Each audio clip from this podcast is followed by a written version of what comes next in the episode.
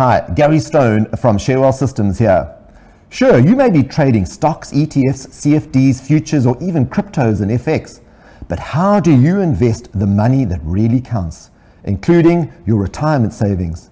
Do you do it yourself, or do you feel you lack the strategies and confidence and have instead entrusted your retirement to a managed fund or financial advisor, or to somebody else to grow and protect your biggest investment?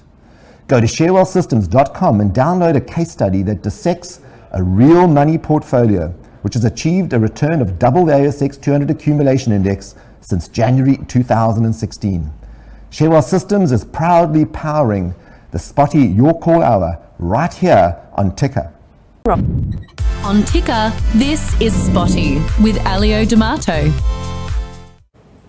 Hello and welcome, folks, to Australia's Hour of Raw Investing Power. This is Spotee streaming to you live in lockdown from Melbourne Town, from the Ticker Studios here in glamorous Richmond. And for the next 60 minutes, we get to shine the spotlight on shares and answer your questions live on air. So, how do you get to ask your questions? Well, a number of you have already figured it out because we've got a flood of them early on this morning. But if you uh, have any questions that come to mind during the show, you can text Dexter. That number is 0480 079 089 or, of course, you can email us on question at spotee.com.au. You will see these details appear at the bottom of the uh, screen throughout the show. But, of course, as I always remind you, put it in your phone, and that way it gives you quick, easy access so you can ask our chief spotters your burning questions. Let's get into that actually uh, uh, right now. We'll start with our resident everywhere man. It's Scott Phillips from the Motley Fool. Uh, g'day, Scott. How you doing?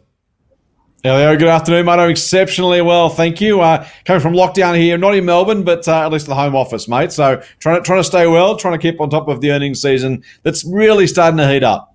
It certainly is. No earnings season's very exciting, and no doubt a few questions about uh, that uh, will be uh, hitting our yep. Uh, our uh, email screens in a moment. Uh, look, Scott, for those living under a rock, but and haven't heard of you before, be it on Breakfast TV or wherever it is you find yourself on your record-breaking podcasts and the like, Please tell us a little bit about yourself and, more importantly, uh, the Motley Fool and how your foolish ones assist every single uh, uh, everyday investor that uh, subscribes to your services.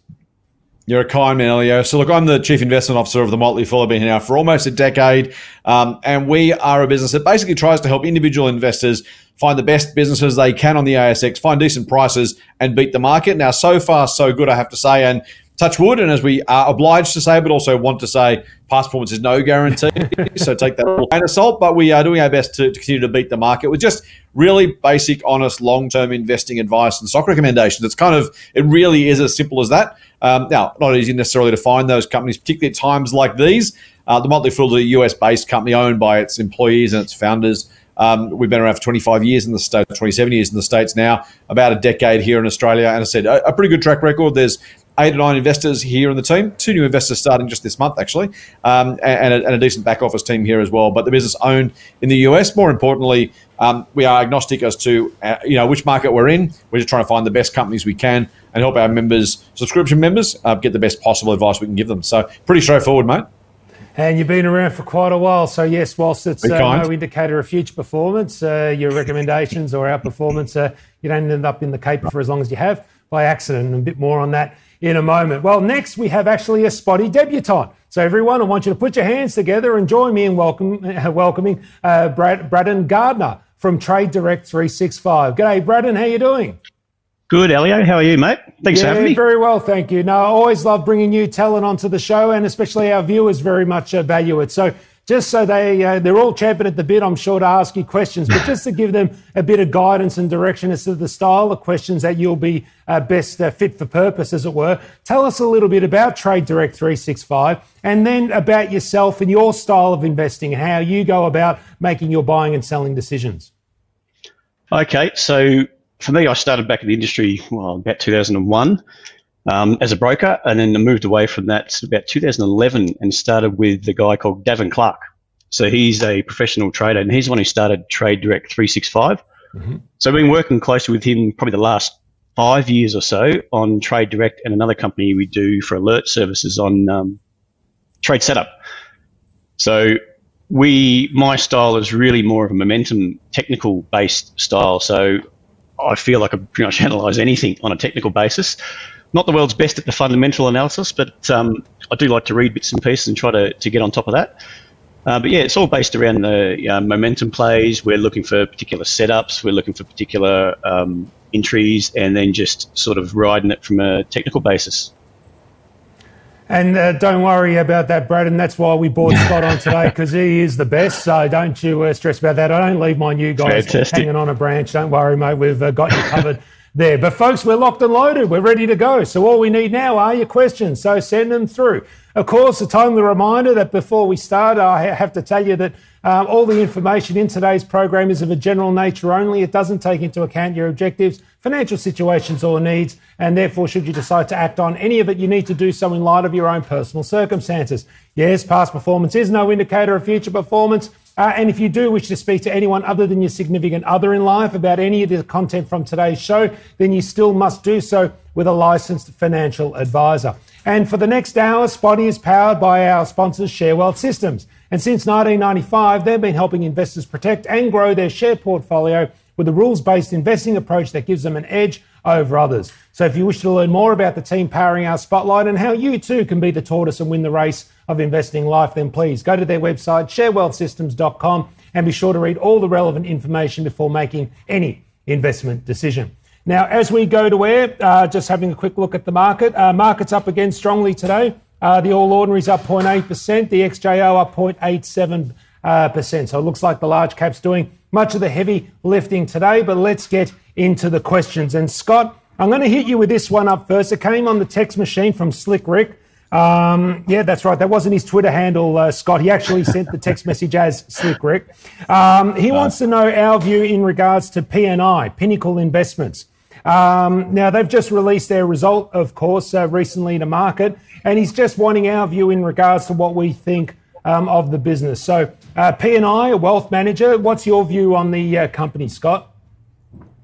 Yeah, Elio and, and Slick Rick, uh, good question. This is a business, of course, that was originally the Wilson Group. So, for those who don't, don't know the name Pinnacle, or maybe it's, it's new to them, this is the old Wilson Group, just rebranded. Look, I've got to say, you know, good, basic, fundamental business the challenge for me is that the growth, though, you, you mentioned the most recent results, Elio, they were mm. kind of very middle single digit growth numbers, up 5 and 6%, which is very, very good and very decent in the market that we're in right now. The problem, unfortunately, is this is a 30 times PE stock. Now, if you're getting something that's growing at, you know, 4, 5, 6%, great. If you're paying 30 times for it, then someone's got to square that circle for me. Either we're going to have much stronger and better growth down the track, and hopefully sooner rather than later, or the share price is going to come down, or if you're really lucky, the share price stays high just because sentiment keeps it high.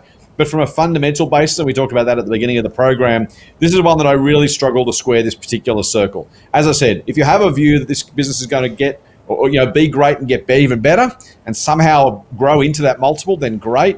For a business that probably otherwise only deserves a multiple in the mid-teens, maybe high teens if you're really generous on a quality perspective. Um, that makes it a pretty pricey stock to buy. So, as I said, you've either got to believe that investors will keep paying above the odds for this company, or that the growth will start coming good and come good really quickly. And it might, if we get asset price recovery, for example, or decent inflows of funds. Those are reasons how and why we can get growth in fund managers, and they can absolutely outpace the rest of the market. So this can be one of those scenarios where you buy a high PE stock at a depth, and then you know a bit like miners, you know the odd story of your cyclicals. You buy them at a high PE at the bottom of the cycle because you pick up the recovery on the way through. Maybe that's the thesis here, but you've got to believe these guys can retain and then attract much much more new capital and go on to deliver market beating returns to really boost that top and bottom line growth. So it's a it's a conviction play. I think it's too expensive. I think there are better ideas out there, and if you're trying to find that play, I think there are better leverage ways to play that. Um, but I don't think Pinnacle's worth the dollars at the current price. Again, great business, just don't pay too much for it. Uh, and the dividend, I think, was uh, flat on last year. And come on, Scott, let's face it, as DIY investors, we're slaughtering all the fund managers at the moment. So why on earth would you want to invest in one when you can do it better yourself? I know you wouldn't say that, mate. I can now because I'm not aligned to anyone. Uh, Braden, um, I think I'll uh, go to you with this one. And as I alluded to yesterday, uh, we, there have been a number of questions we haven't had the time to get through. So I will sprinkle them through the sessions. And remember to watch Um, for at the bottom of the um, recordings, uh, you'll see all the stocks that are discussed in every episode. So you'll see if we've been able to attend to your question, even if we weren't able to attend it on the day that you asked it. Uh, the next one uh, comes from Jamie Braddon. Now he asks about Oklo Resources. Their code is OKU. Now they're a gold OKU. miner in Mali. Uh, Dandoko is the uh, main mine that they're going there with. And he just basically wants our view in regards to the um, the business. So, one, if you can tell us what that chart's looking for, looking like for OKU, and possibly then yep. throw in your general view in regards to gold, uh, the price of gold yep. at the moment, because obviously cracking the 2,000 mark, sticking above there, is it likely to keep going higher, or uh, are we going to tread sideways till we get a catalyst either way? No, right. So, firstly, we'll kick it off with OKU. Mm. Um, for me, it's, it's come off quite nicely where it's um it's rallied off that well, 10 cent level I think it was about 10 cents. And that was back in what was that end of coming into end of uh, last year. And it's rallied up. Obviously it had a bit of a pullback during March the big sell-off. It's been quite strong since and it's got momentum in the sales by the looks of it. Um, the levels for me what I'd like to see I mean, the key level for me at the moment is at 25 and a half cents. That's sort of anchoring that trend up and that looks quite good from here. And it looks like if that holds up I would like to see 29 cents. I don't mind if it has a bit of a pullback, consolidates around that zone. That would be nice. So that would, for me, that would give a nice little entry where I could jump in. I know where my risk is going to be, and I could see if I can target through 37 and a half cents. Looking to go through that 48 because it's still, you know, the, the momentum off that 10 cent level or 11 cent level is quite strong. It is getting a bit extended. You've got to worry about that, but um, as long as you know where your risk is, that's what I'll be looking at for that. Now, looking at across the gold, let me just grab a chart of that. everyone knows that to me that's looking from a daily perspective and even on a weekly perspective, it's well and truly extended. So my concern is it's got through the highs at mm. was about 1920 and it's due for a bit of a pullback just to get some heat out of that. I think longer term it still looks really good. I mean everyone loves gold. It's um, technically it's you know it's in a really strong uptrend, but I wouldn't mind just seeing some heat come out of that before I look for entries on you know physical gold itself. And if they can support some entries into the shares, that would be great. Okay, so obviously, you know, it's uh, been on a lot of people's radars and a slight pullback yeah. uh, just recently. A bit of steam has uh, just got a few people wondering whether it is teetering. But of course, you know, these things don't ever move in straight lines. They do have those uh, periods of slight pullbacks, and that's necessary to take some steam out. Uh, look, uh, Scott, I'll go to you now. Peter has emailed us a doctoral dissertation, but I'm going to surmise it into a very small amount of time here, Scott, so bear with me. In essence, he wants to know is the buy now, pay later st- uh, space all bull dust? And he points to a few little things. Obviously, he mentions, you know, Afterpay and Zip and what's been going there and the fear of missing out. But he also points to somewhere like overseas where you've got Klarna, uh, the major player over there, who CBA have aligned with uh, with a small investment themselves. Overseas, they've got 85 million customers, very large amount of revenue. They're growing their US and UK markets by you know, something like 350% and 125%, outpacing Afterpay at the moment, which of course is the, you know, the big global story here in that whole area. He wants to know, is it all just smoke and mirrors? And then, do we have a preferred? His, and he's let us know, is uh, Flexi Group, FXL, which is a stock we've talked about here before. So let's bundle up buy now, pay later and Flexi Group. What's your views there, Scott? Man, so this is a massive topic, Elio. And, and I've got to say, like, I'm in two minds. To some degree, even if there are bigger, better players overseas, this can have echoes of the infant formula market. Now, stick with me as I make the analogy because there's been every man and his dog has launched an infant formula company. Most of them have done well in Australia. Most of them have done well around the world, particularly in China, but also around the rest of Asia and North America. So, to some degree, just because there are large infant formula players elsewhere doesn't mean a couple of small upstarts in Australia can a, be successful and B, all be successful at the same time, particularly off really low bases, right? If you're building a, a multi million dollar, then a multi billion dollar, hopefully, revenue business, um, you can kind of do that from a really small base in Australia mm. if you get it right. The flip side, of course, is that in plenty of industries before where Australian hopefuls haven't managed to survive. They can thrive for a little bit of time, but do they survive? And so if you're asking as a long-term investor, how am I looking at these stocks? I think that's the, the basis of the question. I think there's a couple of things to, to a couple of ways to do it. Firstly, I think buy now, pay later as a concept is here to stay. Right, lay-by isn't new. delayed payment, i.e., credit isn't new, the credit cards aren't new. Even FlexiGroup, I saw an ad, it reminded me actually yesterday morning. Look at the at the newspaper, Harvey Norman with their 50 months interest free. I mean, that's effectively buy now, pay later, right? So mm. the, the kind of the explosion of this isn't new. Afterpay's done a spectacular job of becoming a viable alternative payment method to the big guys. You know, bank card couldn't survive in the face of Visa, MasterCard, Amex. Diners also went by the wayside.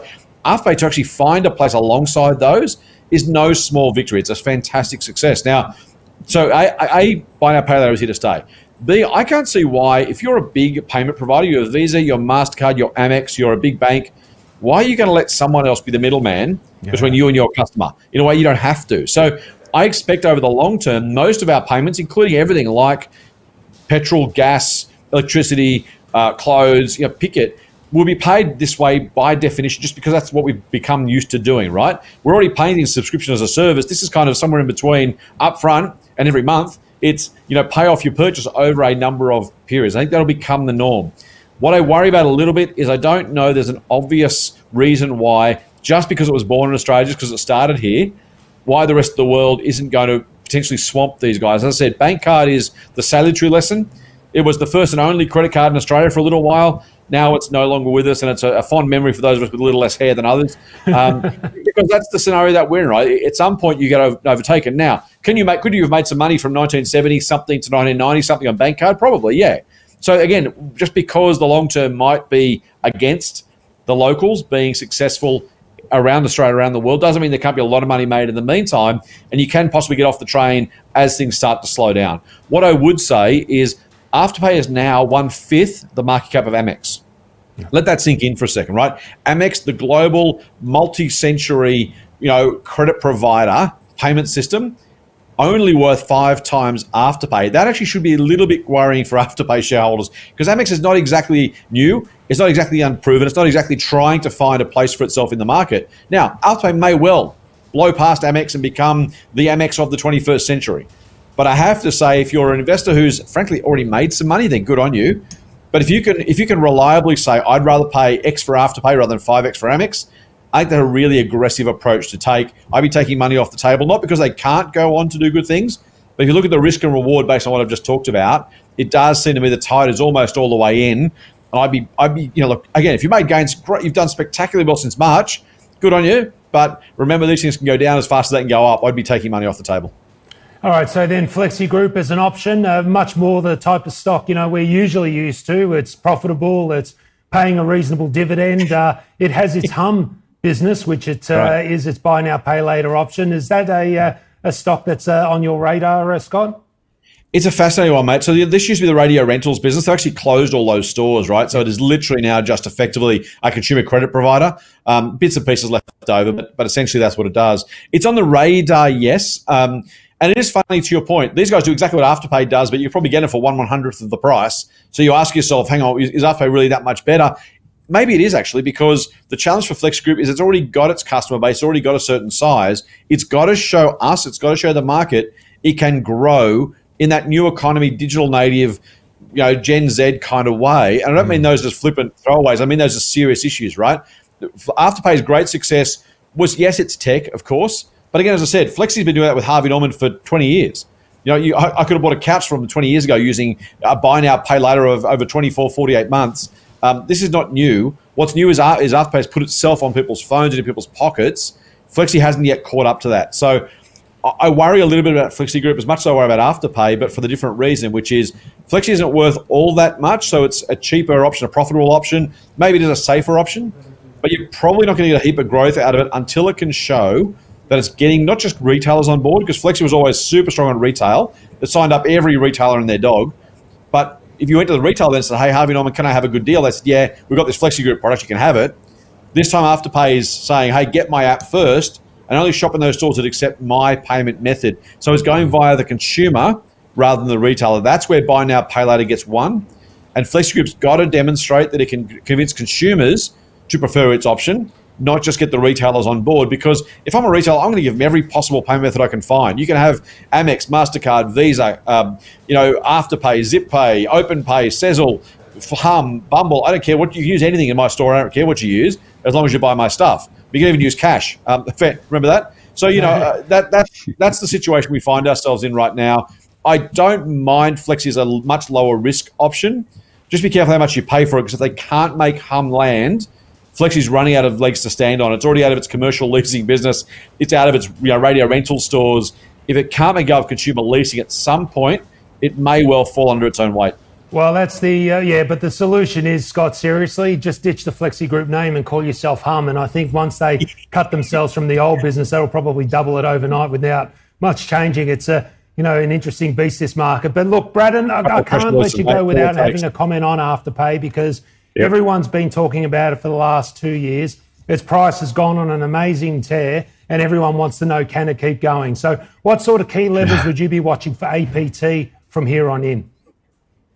Yeah, look, for me, I mean, technically anything can get going. You never know what's going to happen. I, I, I kind of agree. I think it's well and truly stretched. I mean, if you haven't got it, you're probably not going to get into it. That's my theory. I think um, for me, everything's about momentum, and you, to keep momentum going, you need those continue new people to jump into the market to, to buy it up for you. I mean, if you buy it here, you need someone to be following you from behind to keep buying it up for you, so it's um, the price can crack into new highs. Mm. For me, if I was looking at, I mean, technically, yeah, it could hold up here. And if it starts to break up through that 72.50 zone, you might nibble at it. And my risk would sort of be somewhere around the 65 mark um, at this stage. But again, like you said, you're sort of buying into something that everyone knows about and everyone's jumped on board. And there's a good chance that you could be buying to someone that's going to sell it to you with a, bit, a, a load more than you're buying. So that's the biggest problem at the moment. Sooner or later, if you want to book some gains, um, you're going to have to sell. And if there's a wave of selling comes through, I think that could easily smash down through 65 and really start that ball rolling on the downside. But yet at the moment, it's still holding up nicely. It's still there. It's still everyone's favourite. So yeah, we'll see how that goes.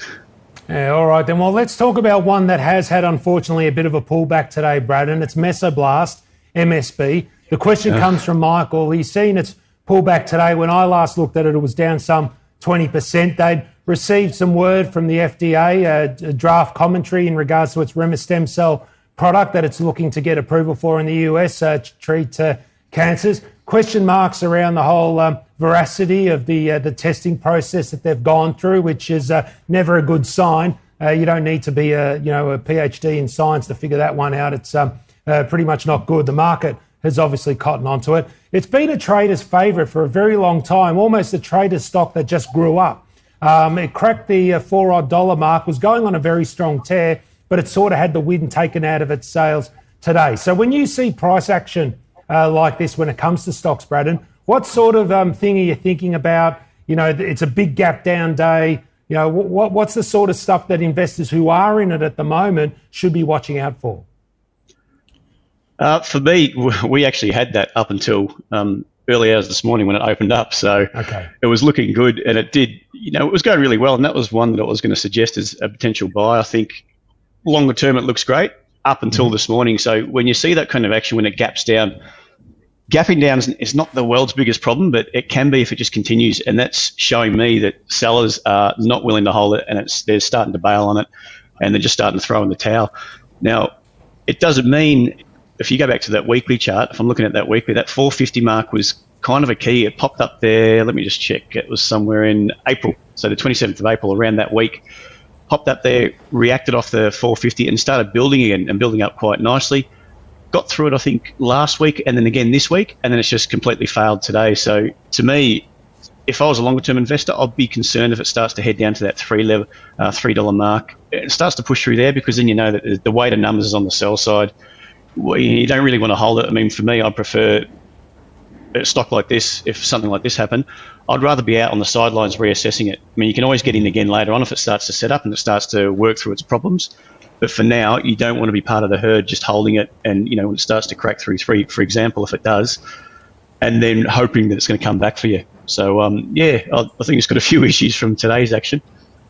Yeah, it'll just need that to settle down and possibly wait till the dust settles before making any uh, uh, decision, but it doesn't change, I suppose, for those that have believed in the stem cell technology that it uses, um, and that you know that, that that still remains the same. And obviously, these sort of setbacks do occur from time to time. But again, it's all about the reason why you got in, your appetite for risk, um, and uh, yeah, what yep, you believe yep. the longer term prospects for the stock. will be. Um, I will go to you now, if I can, Scott. Um, Helen has emailed us, question at spotee.com.au, and she wants our opinion on two online bet companies, uh, BetMakers, which the code there is BET, and PointsBet, PBH. Um, now, obviously, PointsBet has been quite aggressive in regards to its you know, advertising campaigns. Further to that, it's been signing some new agreements, particularly in the US and even in the e-gaming space. Uh, which you know, for uh, people of my ilk and your generation, uh, Scott can't understand why the hell people would watch that. But there you go. Um, but BetMakers tends to be a little bit more stable and provides the back end support to a lot of these uh, online applications. So, do you have a view either way on uh, Bet or um, or PBH?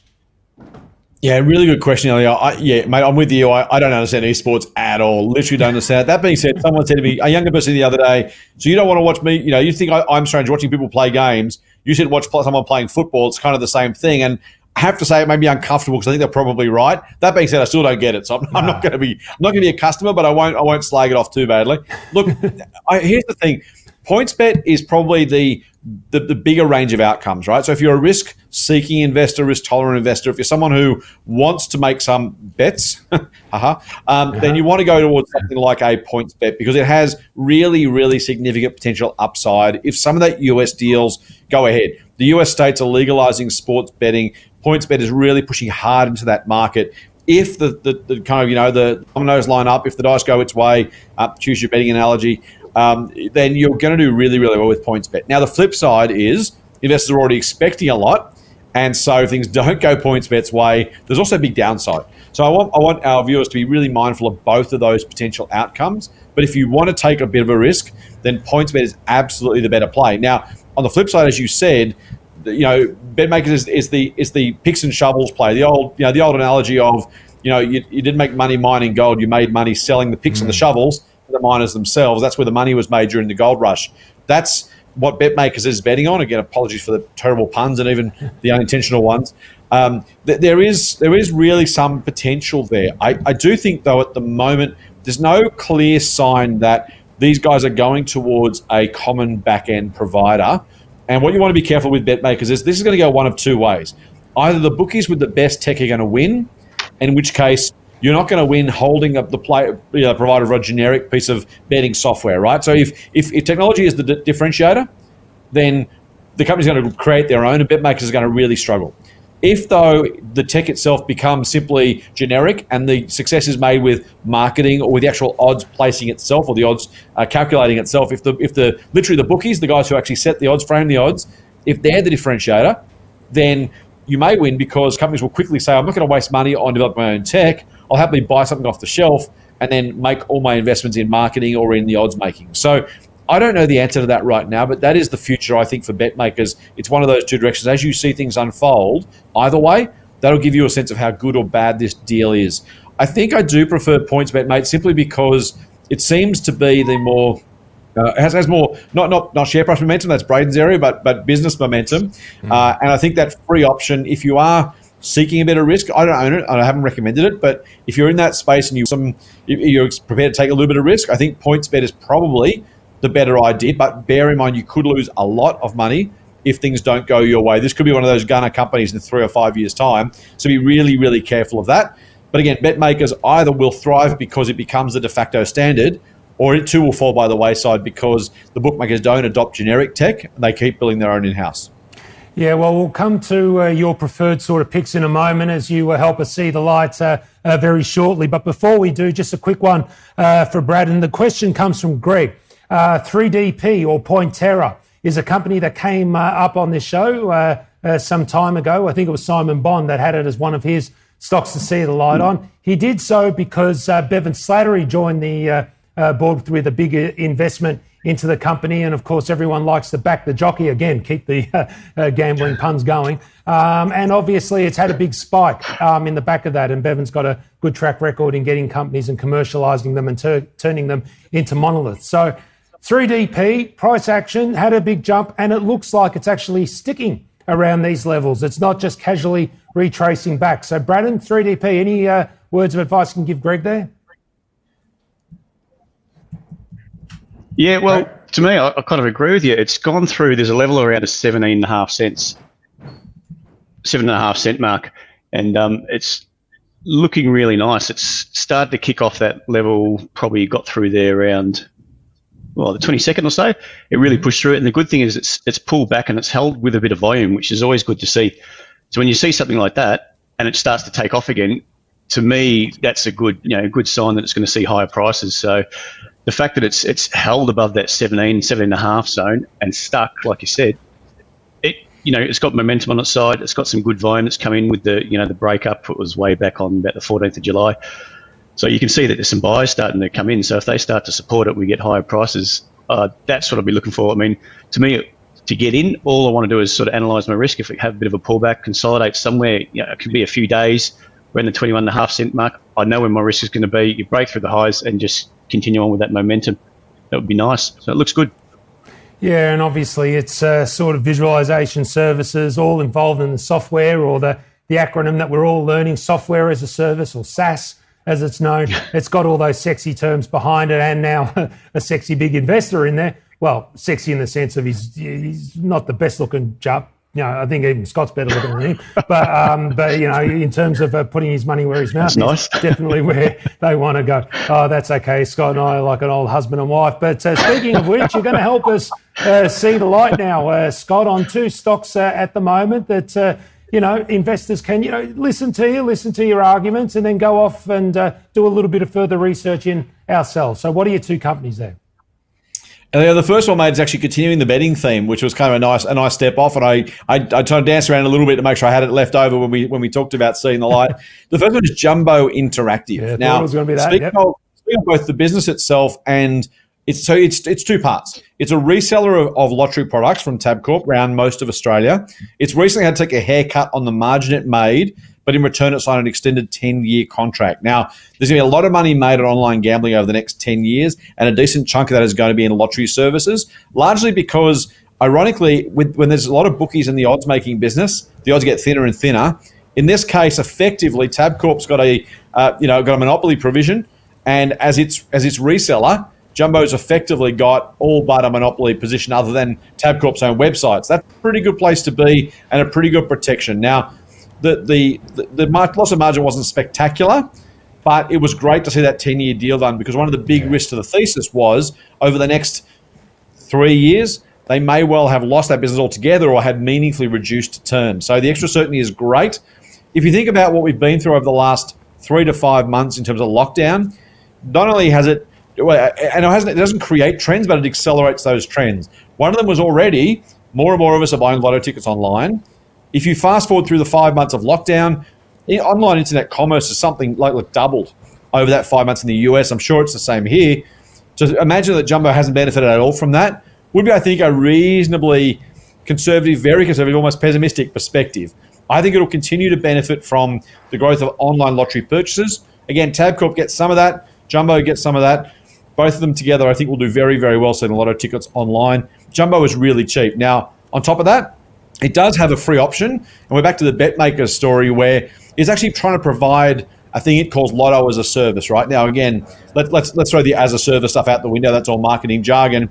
But effectively, just as BetMakers is trying to power online bookies, Jumbo is trying to sell, particularly overseas, its engine to create and sell lotto tickets. Now, if that catches on, the world is literally its oyster. Now, it's not a 1% of China story. I'm not saying you should buy it because of that. I'm actually saying the reverse. Buy it for its core business but that online overseas bit is effectively a free option. You're paying almost nothing for it. In fact, I think Jumbo's attractive at the current business, the current price, even if it shuts that business down. On its current mm. business alone, it's cheap. If you add the optionality of that, which you're getting for nothing, that's a pretty good free ticket. So again, if, again, just like to take a lot of analogies, there may well be a jackpot at the end of the rainbow. Uh, but if there's not, you still won't need that to be successful with a with a play on Jumbo. So Jumbo Interactive, J I N is the code. I think it's a really, really attractive long term play. We're not going to stop gambling. We're going to keep shopping and buying online. Jumbo stands to benefit from both of those, plus the overseas potential. It's, it's a good buy for me. And your other stock, you're going to help us uh, see the light on one more? Do my best, mate. So the other one, it will stay in the tech space. This is a bit of a, I'll say it's a boring one, but it's a boring but necessary one, or a boring but important one. And that's the NASDAQ 100 ETF by BetaShares. The code is NDQ. Now, generally speaking, I'm a stocks guy rather than an ETF or an LIC kind of guy, and you'd expect that, right? I think we can do well picking stocks to beat the market. That being said, if you're an ASX based investor and you're not picking stocks directly in the US, the NASDAQ 100 ETF gives you, with one click, one trade, access to the 100 biggest non financial businesses on the NASDAQ exchange, which is the big tech exchange in the US. The roll call is huge Amazon, Facebook, Apple, Netflix, Google, uh, MongoDB, Mercado Libre, literally, you know, if you, if you if you can if you can pick a if you can name an international tech company, there's a very very very good chance it's on the Nasdaq. Yeah. I think that'll continue really really well for investors over the absolute long term. This is about as close to a bottom drawer ETF as you can find. These companies are literally, as I've said before, inventing the future. Feels like a marketing tagline, and it kind of is, except it's true. Um, you know, think about what Amazon or Netflix or Apple are going to do in the future. We don't even know what they're going to do, let alone how they're going to do it. But it's a very, pretty fair bet that if they don't, the company that does do it is guess what? Going to be listed on the NASDAQ. And so you're getting both of those opportunities from here in Australia. The dollar's at a reasonable level. These companies are super exciting. They are literally building growth for decades to come, I think. I think the NASDAQ launch the ASX over time. And so if you're an investor who doesn't have direct international exposure, the NASDAQ ETF is one I would absolutely be putting in every portfolio. Okay, then. So that brings us to the halfway mark, folks. So remember, send your questions through to question at spotee.com.au or text us 0480 079 089. And just a reminder, of course, of our wonderful sponsors, Sharewealth Systems. And if you've taken the chance to look at their new website, uh, you know, you'll see their key message there in regards to the idea of, you know, focusing on your investment process in order to be successfully a successful investor over the long run. That's why it's a marathon and not a sprint, like many speculators may be telling you at the moment. So we have to be like the tortoise in order to win the race of investing live, something that Sharewealth Systems has been doing now for some 25 years. Visit sharewealthsystems.com, have a look at all that content that's there, and remember they are a proud holder of a financial services license. However, should you wish to talk to someone about shares on a personal level, then you still need to do so with a licensed advisor um, who can uh, do so. Uh, therefore, read that information carefully. But remember, yes, whilst past performance is no indicator of future performance, you don't end up in this caper for over two decades by accident. Luck is not a long term investment strategy.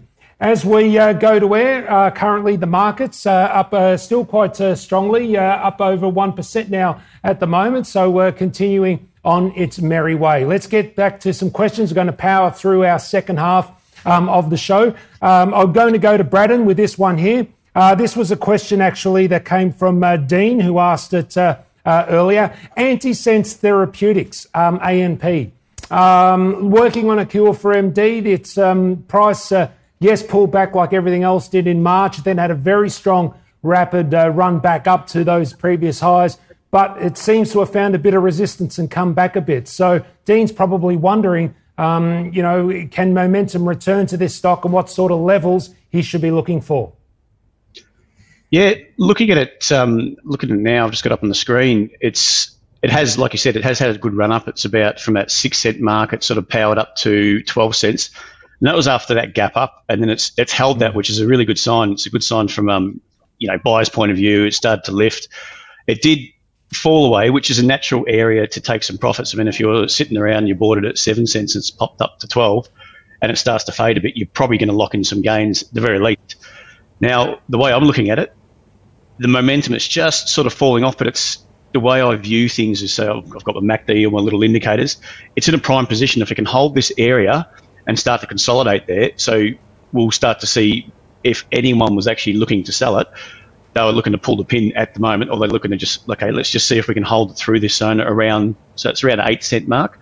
If you can hold there, it can chop around a little bit, but within a tight narrow range, and it could start to lift. And if you start to see that volume increase as well, I think this would be the move that can easily take it up through 12 cents. Because I think if it starts to head up there off this low, it's going to create a bit of euphoria. People are going to see that and go, I want to jump on board, especially if you've missed it a few times uh, and see if it can pop up through that level at 12 and get into new highs. So once it gets into new highs, then you know, it's on for young and old, really. Yeah, well, and uh, that'll be the key where that next movement goes and um, how strong that actually is. Um, Greg actually sent through a follow up question, um, Scott, on Goodman Group, code GMG. Um, the reason why this is interesting is he wants to know our view as to what could possibly happen with its report. Of course, the magic number this earnings season for uh, real estate trusts has been 10.5. That's the number that all of them seem to have revalued their asset base down. Um, just seems to be a common number. I don't know whether there's any science behind it. It just seems to be a coincidence, possibly, that it's always the same. So, Goodman Group, GMG, your view on it, Scott, leading into its reports? Yeah, look, property is going to be a really fascinating one over the next six to 12 months, Elio, and probably well and truly after that, because we're all trying to work out how meaningfully our lives change, even once things get back to some version of normal post COVID, right? And, um, and either post COVID or living with COVID, depending on which way you want to take that future. How many of us still go to the shops? How many of us still work in offices? The answer, of course, is some, maybe it's even most. But as you know well, Elio, you only need a two or three or four percent fall in, for example, retail sales to entire retail chains out of business. These are really, really fickle operations. You don't need that many people to stop going to your store, and you go from being in ready good health to effectively having to shut the door and put the padlock on it. Now, if that happens, that hurts retail uh, landlords. And that's why we're seeing a lot of those Scentre Group, for example, as you've already mentioned, down 10% earlier this month. That's that's the kind of the concern for investors. How long does this last? How bad does it get? And I think more importantly for long-term investors, how long does it take to recover? Does it recover at all? And if so, by how much? We're seeing Atlassian, Twitter, uh, plenty of others saying their staff can work from home forever. Shopify. Um, now, if you're working home from ever, forever, but businesses aren't going to keep empty floors of just in case the guys come to work office space. That's going to go really quickly. So commercial office space also a risk. The probably the, the least risky I think right now is actually that commercial warehouse, big box, bulky goods retail space. Mm because that's the one least likely to be impacted. In fact, may even be helped by the transition to be more people buying more stuff online. We're seeing Kogan release sales up more than 100% again in the most recently completed month. I own shares for full disclosure. Um, you know, those things have been just phenomenal growth. Temple and Webster the same. Uh, JB Hi-Fi's online sales. Nick Scali has doing really, really well. So it's it's going to be those big box kind of bulky goods warehouses, DCs that are going to, I think, weather the storm better than anybody else. The question on Goodman, of course, is it's a bit of a jack of all trades to some degree. It's kind of got fingers in different pies, and it really comes down to how badly things get affected. I've got to say, right now, I don't think I'd want to be in any particular property um, play right now. I just I don't think it's worth being in that space. If I'm wrong, mm. then I'm wrong. If I'm right, then you're going to avoid a whole heap of pain. Particularly, as I said, I'm far more worried about retail and commercial than I am in industrial and, and, and warehouse big box. Um, but just be really, really careful at how that works. Uh, we're going to see plenty of retailers go out of business. Rents will fall. Occupancy rates will fall. Um, it's not a good place to be, I don't think, across the board. So I would not be in Goodman right now. If I'm wrong and if the numbers either recover more quickly or simply are more resilient, you've got plenty of opportunity to jump in for the long term. But if you're an investor and your job is to find the best ideas you can, I just don't see, even at depressed prices, even with that kind of heads up we've had from other other property landlords, Elio, I don't see how we get to a point where these are attractive enough for me to take that risk right now. Yeah, well, that's what it is. Do you need the uh, stress and hassle in your portfolio when there are so many opportunities elsewhere? Yeah. Um, Brandon, I'll go to you. One of our smaller stocks from Rose, uh, definitely buying into this new world that both Scott and I have absolutely no idea about. It's EM1, Emerge Gaming Limited. Um, very yep. small little biotech, very tiny company, signing up some contracts in that whole e esports and e-gaming space. Um, we can't give it any guidance in regards to fundamentals because they look terrible. So I'm not going to bother Scott or myself with it. But in terms of price action, what are you seeing here? Because it has had a rally uh, in recent times. It's gone up quite strongly, a little bit of a pullback. But um, is that just a, a healthy uh, breather or uh, something to, that might be a little bit more sinister? Yeah, look, I've just I was looking at the, that the other day. It's come off well, come on, it's actually rallied up quite nicely off that six cent mark. Now that rally up is a bit different to what's happened previously. It was back in was it February 19 when it was a bit of euphoria. You can really see that the FOMO, fear of missing out, driving price higher, and it drove it all the way up to sort of that four cent mark. Now the rally up like lately since about May, it's been fairly it's been a lot more constructive. If you have a bit of a push higher, a bit of a pullback, gets supported, you know, buyers support it, it pushes back up again. The most recent high lows around that two cent mark. So for me, where it's coming back to now, I wouldn't want to see it come back too much more. Uh, if it's going to hold and if it's going to have a have a run through four cents, it needs to sort of hold around what, two two and a half cent mark. If you can hold around there, and you can start to see that a bit of volume ticking again, and the momentum start to lift. Um, yeah, I think it could break through those highs at three cents and start to look to four. And that's where, you know, if you're going to buy for that short, if you're going to enter now, if you're not long already, but if you're going to enter now, you'd be looking quite closely at that four cent mark to see what happens if it, if it starts to see a sharp rejection off that level. That's where the concern is going to be. Um, otherwise, if it starts to power through, then you know you're on the right side. Yeah, which will be obviously uh, pretty interesting uh, to see how that uh, uh plays out. Um, Kevin asked about our best picks from the high yield uh, ETF market and the high growth ETF market. Now, um, obviously, NDQ came from Scott. Uh, that's definitely right up that growth angle. So we're going to go with that one there. And with the income, look, obviously it's a challenging environment for many income players. We know that income as a factor investing style has underperformed the broader all ordinaries index. So rather than trying to pick the eyes out of it, just go with the Vanguard one. VHY is their code. It's the high income yielder uh, ETF that they have. Yes, it's got all the names that you know in it. Yes, it doesn't uh, look too dissimilar from what the uh, All Ordinaries Index and the S&P ASX 200 have done. That's because they tend to be the dividend payers. But Vanguard's a reputable organisation, and you know um, that you'll uh, get what you pay for when it comes to an ETF there. So, Kevin, uh, that may very well uh, work out for you. Um, just going to um, have a look at here. Ah, okay. Um, now, I'm sorry if I uh, mispronounce uh, your name here. Sorry. Uh, Tuyat, oh, sorry, Tuvathnana. So, apologies if I've mispronounced that. But a company that I know very well, and I'm sure you do too, Scott, it's Raiz, R Z I.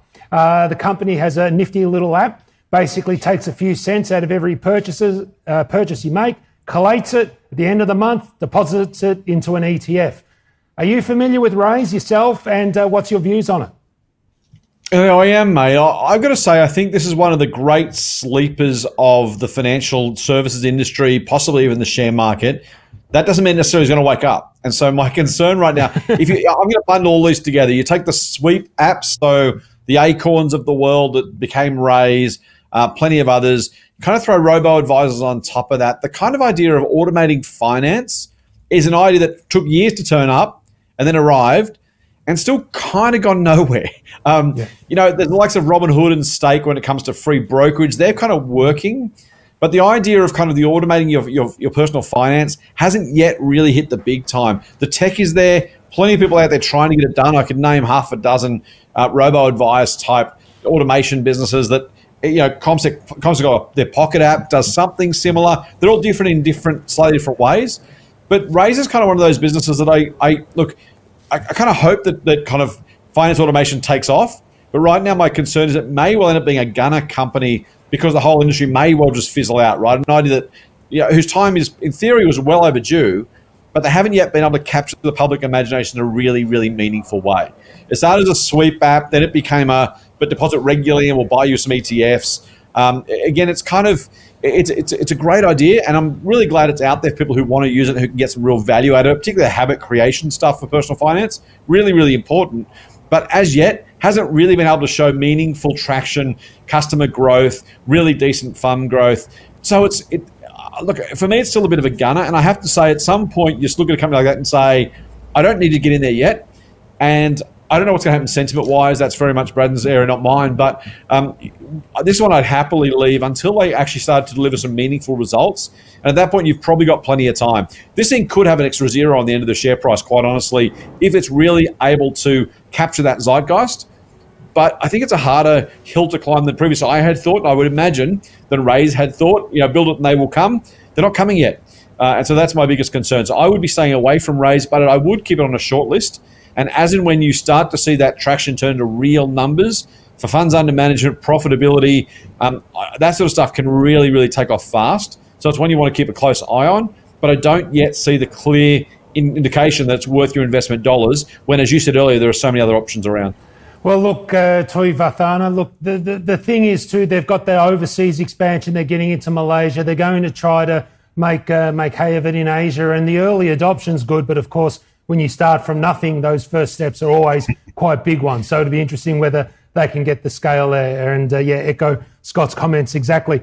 Uh, Braden, before we get your two stocks to help us see the light on, MetalsTech, MTC, little Slovakian business uh, with gold as well pretty good intercepts um, that they've been drilling through recently. Really interesting looking share price. One of those uh, stairs types. You know, it sort of goes on a tear and then sort of you know, jumps around sideways and then pops up and then jumps around sideways and pops up. Uh, looks like it's a nice orderly uh, pattern. What sort of levels would you be helping? Um, it, it's a small caps ASX. So they asked me on Twitter, so I'll use that Twitter uh, name they gave me. Oh, yep. Small caps ASX asks MTC, what's our view in regards to uh, the company and uh, key levels? I think you're right. It, it is a bit of a stair step. We've had that um, back in November. It sort of popped up and then it went sideways, consolidated, ran up again through 10 cents to 20, then went sideways again. But it's continually, you can see by that sort of stair step motion, it's continually holding higher levels, which is a really good sign. It's whether um, this bit of a pullback back down through 20, I would expect it's going to hold around that 20 zone, but it may, I mean, looking at the previously moves, the previous moves from, you know, from April till, was around April 20? Yep. Till it ran up through 20 cents, it may have still some work to do. And just to convince some buyers that, okay, this is a level to start buying off around around that 20 cent mark, sort of my bet. If it can hold up around there and start to put in some work, and you see the volumes um, start to lift again, I mean, it's only done about a quarter of a mil at the moment. Mm. If it can start to hold there and chop around sideways for a bit, then I'll be looking for that rally on a bit of back on, on the back of some volume as well. But yeah, I think it's primed that area. If it can hold around 20, it's going to look really good.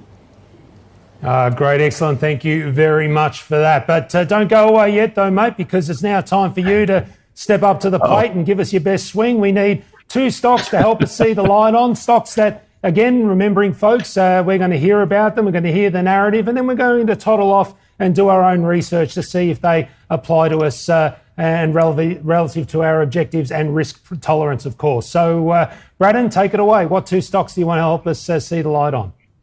All right, I'll kick it off with BGA, Bega, Bega cheese. Yep. Um, I've we've been in this before, and it's um, it gave us some little profits.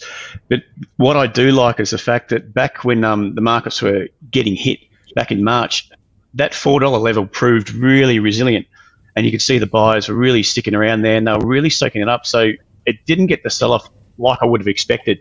So to me, that's a bit of a line in the sand that four level, and since then it's popped up to five fifty and then it's had a bit of a run back down. You get that selling pressure coming back down, but now we're starting to see it soaked up at a high level, which is a good little sign. There's a bit of accumulation there. Um, people are interested in it around that was it around 430, 435 thereabouts. So what I'd be looking at here to try to enter, I mean, it's mainly to do that longer term weekly chart. I like the position where it is. I like that you know they've sellers have really pushed it down, but buyers are happy to soak it up at a higher level. Uh, really putting their foot down at that level there.